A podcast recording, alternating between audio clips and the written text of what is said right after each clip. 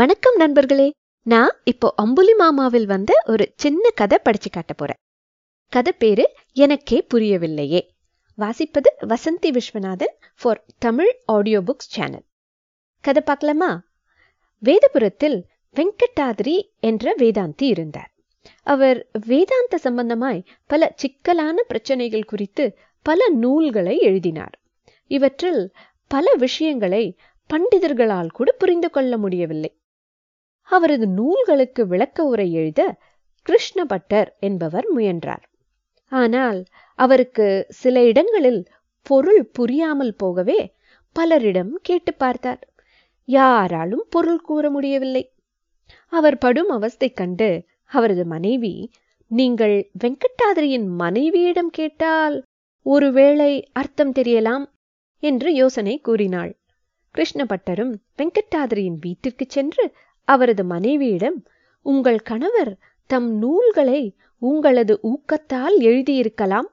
அதில் சில இடங்களில் எனக்கு புரியாத விஷயங்கள் உள்ளன. உங்களால் அவற்றின் பொருளை கூற முடியுமா? என்று கேட்டார். அவளோ நான் இவரை கல்யாணம் செய்து கொண்டு ஐம்பது வருஷமாகிறது. இவ்வளவு காலமாகியும் இவரையே என்னால் புரிந்து கொள்ள முடியவில்லையே. இவர் எழுதியதற்கு அர்த்தமா சொல்ல முடியும்? என்றாள். அது கேட்டு கிருஷ்ணபட்டர் திகைத்து நின்றாள். என்ன நண்பர்களே உங்களுக்கு இந்த குட்டி கதை பிடிச்சதா? பிடிச்சிருந்ததுன்னா லைக் பண்ணுங்க ஷேர் பண்ணுங்க கருத்துக்களை பதிவு செய்யுங்க. நன்றி வணக்கம். இது அம்புலி மாமாவில் வந்த ஒரு சின்ன கதை எனக்கே புரியவில்லையே. வாசித்தது Vasanthi Viswanathan for Tamil audio books channel. நன்றி வணக்கம்.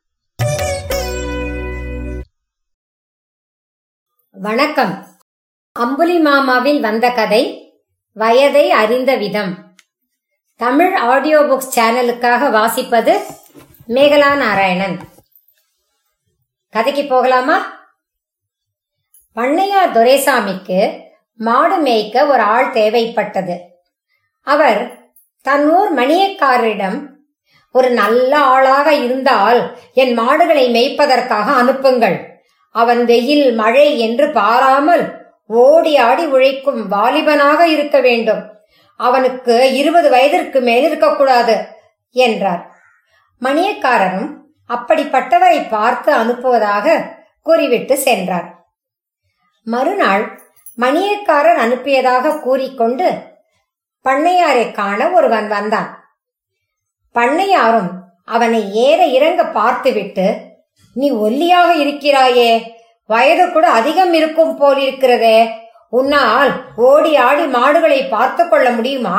என்று கேட்டார். அவனும் எனக்கு இருபது வயதுதான். எங்கள் வீட்டில் எல்லோருமே ஒல்லிதான். என்னால் இந்த வேலையை திறன்பட செய்ய முடியும் என்றான். பண்ணையாரும் சரி இன்றிரவு என் வீட்டு கொல்லையில் உள்ள கொட்டகையில் படுத்துக்கொள் அங்கு உப்பு மூட்டைகள் உள்ளன. எலிகள் வந்து உப்பை தின்று விடாமல் பார்த்து கொள்ள வேண்டும் என்றார். அவனோ ஆச்சரியத்தோடு என் இந்த நாற்பது வயது காலத்தில் எலிகள் உப்பை தின்னும் என்று முதல் தடவையாக கேட்கிறேன் என்றான். கதை நல்லா இருந்ததா? இதுவரை நீங்க கேட்ட கதை வந்து வயதை அறிந்த விதம். அம்புலி மாமாவில் வந்த கதை வாசித்தது மேகலா நாராயணன். கதை எப்படி இருந்தது? லைக் பண்ணுங்க ஷேர் பண்ணுங்க உங்கள் கருத்துக்களை பதிவு பண்ணுங்க. தமிழ் ஆடியோ புக்ஸ் மீண்டும் சந்திப்போம். நன்றி வணக்கம். வணக்கம். பனிரெண்டு வருடங்களாக தொடர்ந்து தமிழ் காவியங்களை ஒளிவழிவில் அளித்து வரும் ஸ்ரீ ஸ்ரீனிவாசாவின் தமிழ் ஆடியோ புக்ஸின் அடுத்த தொடர் முயற்சி அம்புலி மாமாவின் ஒரு நிமிட கதைகள். இந்த தொடரில் அடுத்த கதை கோபாலனின் சந்தேகம். வாசிப்பது அடியன் கிருஷ்ணன். கோபாலனின் சந்தேகம். கோபாலன் மனநிலை சரியில்லாத காரணத்தால் மருத்துவமனையில் சேர்க்கப்பட்டிருந்தான். சில நாட்களுக்கு பின் மருத்துவமனை ரொம்பியே விட்டது. யாரை வெளியே அனுப்புவது என்று பார்த்து டாக்டர் கோபாலனிடம் போய் உனக்கு மூளையெல்லாம் சரியாகி விட்டது. நீ வீட்டுக்கு போகலாம் என்று கூறி அவனை ஊருக்கு அனுப்பிவிட்டார். கோபாலன் தன் ஊரை அடைந்தபோது ஊர் எல்லை அரச மரத்த அடியில் ஒருவர் உட்கார்ந்திருப்பதை பார்த்தான். அவரை எங்கோ பார்த்த ஞாபகம் அவனுக்கு வந்தது. அவன் அவரிடம் போய் உங்களை எங்கோ பார்த்திருக்கிறேன் பசுபதி வீட்டு திருமணத்திலா? என்று கேட்டான். அவர் பொறுமையாக இல்லை என்றார்.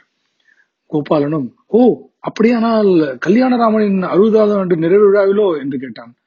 மறுபடியும் பொறுமையாக அவர் இல்லை என்றால் ஆ அப்படி என்றால் அடுத்த ஒரு சந்தையில என்று கோபாலன் கேட்டான். அதற்கு மேல் அவருக்கு கோபம் வந்துவிட்டது. கோபாலா உனக்கு இன்னும் ஒன்றுமே சரியாகவில்லை. நான் உன் தாய்மாமன் வேலப்பன். நீ வா என்று அவனை இழுத்து கொண்டு போய் பழையபடி மருத்துவமனையில் சேர்த்து விட்டே வந்து விட்டார். இதுதான் அந்த குட்டி கதை. இந்த மாதிரி புகழ்பெற்ற அம்புலி மாமா தொடரில் இப்படி பல சிரிக்கவும் சிந்திக்கவும் வைக்கும் கதைகள் உண்டு. அதனால இதை குழந்தைங்களுக்கு கட்டாயமா அறிமுகப்படுத்துங்க. அவங்களோட ஷேர் பண்ணுங்க. இதே மாதிரி வரவிருக்கும் பல சுவாரஸ்யமான கதைகளுக்காக இந்த தமிழ் ஆடியோ புக்ஸின் யூடியூப் சேனலை சப்ஸ்கிரைபும் பண்ணுங்க. கேட்டு ரசித்ததுக்கு நன்றி. வணக்கம். வணக்கம். Tamil audio books channel Ambuli Mama சிறுகதை. வேக வைத்தா வர்த்தா இந்த கதையை உங்களுக்காக கூற வந்திருப்பது மல்லிகா சுந்தரம். மனநோய் மருத்துவமனையில் இருந்த தன் ஒருவனனை காண கோபாலன் வந்தான். அந்த ஒருவனனை காண சற்று நேரமாகும் என்று அறிந்த கோபாலன் அம்மருத்துவமனையில் ஒரு ஓரமாக போய் ஒரு பெஞ்சின் மீது உட்கார்ந்தான். அப்போது இன்னொருவனும் வந்து அவன் அருகே உட்கார்ந்தான். கோபாலன் அவனிடம் பேச்சு கொடுத்து நீங்கள் இங்கு யாரையாவது பார்க்க வந்திருக்கிறீர்களா? என்று கேட்டான். அவனும் நான் கடந்த நான்கு மாதங்களாக இங்கு சிகிச்சை பெற்று வருகிறேன். என் மூளை சற்று சரியில்லை என்று கூறி என்னை இங்கே சேர்த்து விட்டு போனார்கள் என்றான். அந்த மனிதன் எல்லோரையும் போல சகஜமாக பேசுவது கண்டு கோபாலன் நீங்கள் எல்லோரையும் போல நன்றாகத்தானே பேசுகிறீர்கள்? உங்களுக்கு சிகிச்சை எதற்கு? என்று கேட்டான்.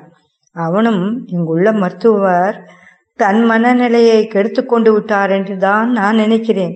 அது சரி எனக்கு தோல் செருப்பை விட கட்டை செருப்புகளே பிடிக்கும். உங்களுக்கு இவற்றில் எது பிடிக்கும்? என்று கேட்டான். கோபாலனும் எனக்கு தோல் செருப்பு தான் பிடிக்கும் என்றான். அப்போது அவன் நீங்கள் அவற்றை வேக வைத்து சாப்பிடுவீர்களா அல்லது வறுத்து சாப்பிடுவீர்களா? என்று கேட்டான். அதை கேட்ட கோபாலனின் தலை சுற்றியது. அவன் மறு நிமிடமே அங்கிருந்து எழுந்து சென்றான். என்ன நேர்களே இந்த கதை உங்களுக்கு பிடிச்சிருக்கும் என்று நினைக்கிறேன். பிடிச்சிருந்தா இந்த சேனலில் சப்ஸ்கிரைப் பண்ணி லைக் பண்ணுங்க கமெண்ட் பண்ணுங்க ஷேர் பண்ணுங்க. தேங்க்யூ வணக்கம் மக்களே. அம்புலி மாமா குட்டி கதைகளை உங்களுக்காக படித்து கொண்டு வருவது Latha Tamil audio books channel கதையின் பெயர் ஏன் நற்சான்று? லட்சுமணனும் முத்தையாவும் ஊர் பொது மேடையில் அமர்ந்து பேசிக் கொண்டிருந்தார்கள். அப்போது கணபதி என்பவன் ஓடி வந்து லக்ஷ்மணனிடம் ஐயா பெரிய சிக்கலில் மாட்டிக்கொண்டு விட்டேன். நீங்கள் தான் என்னை காப்பாற்ற வேண்டும். எனக்கு நூறு ரூபாய் கொடுத்து உதவுங்கள். இரண்டு மாதத்துக்குள் அதை திருப்பிக் கொடுத்து விடுகிறேன் என்றான். லக்ஷ்மணனும் கணபதி நீ எனக்கு தெரிந்தவன்தான். ஆனாலும் பண விஷயம் பார். யாராவது உனக்கு வாக்குறுதி அளித்தால் உனக்கு கடன் கொடுக்கிறேன் என்று கூறியவாறே முத்தையாவை பார்த்தார். முத்தையாவும் இவனை நம்பி லட்ச ரூபாய் வேண்டுமானால் கொடுக்கலாம். வாக்கு தவறாதவன். நான் சொல்கிறேன். இவனுக்கு கடன் கொடுங்கள். எனவே லக்ஷ்மணன் கணபதியை தன் வீட்டுக்கு அழைத்துப் போய் நூறு ரூபாய் கொடுத்து அனுப்பினார். மறுநாள் முத்தையா லக்ஷ்மணனை சந்தித்தபோது என்ன அந்த கணபதிக்கு பணம் கடன் கொடுத்து விட்டீர்கள் போலிருக்கிறது? இனிமேல் உங்கள் பணம் எங்கே வரப்போகிறது? என்றான். இது கேட்டு லக்ஷ்மணன் பின் நேற்று அவன் நேர்மையானவன் என்று என் முன் ஏன் கூறினீர்கள்? என்று கோபத்தோடு கேட்டார். முத்தையாவும் சிரித்துக்கொண்டே இந்த கணபதி இரண்டு வருடங்களுக்கு முன் என்னிடம் இருபது ரூபாய் கடன் வாங்கிக் கொண்டான். ஆனால் நேற்று வரை திருப்பிக் கொடுக்கவில்லை. நேற்று அவன் கடன் கேட்டபோது நான் உங்களை கொடுக்கச் சொல்லி அவன் உங்கள் வீட்டை விட்டு பணத்தோடு வந்தபோது என் கடனை வசூலித்து விட்டேன் என்றான். லக்ஷ்மணன் சிலை போலானார் கதை முடிந்தது. பணத்தை வசூலிக்க இப்படியும் ஒரு யோசனை இருக்கிறது பாருங்கள். தமிழ் ஆடியோ புக்ஸ் சேனல்ல இருக்கிற பிளேலிஸ்ட்டை செக் பண்ணீங்களா? கல்கியின் பொன்னியின் செல்வன் சிவகாமியின் சபதம் போன்ற நாவல்களும் மற்ற சிறுகதைகளும் ஆடியோ வடிவில் இருக்கிறது. அவற்றையும் கேட்டு மகிழுங்கள். உங்கள் கமெண்ட்ஸை பதிவு பண்ணுங்கள். நன்றி வணக்கம்.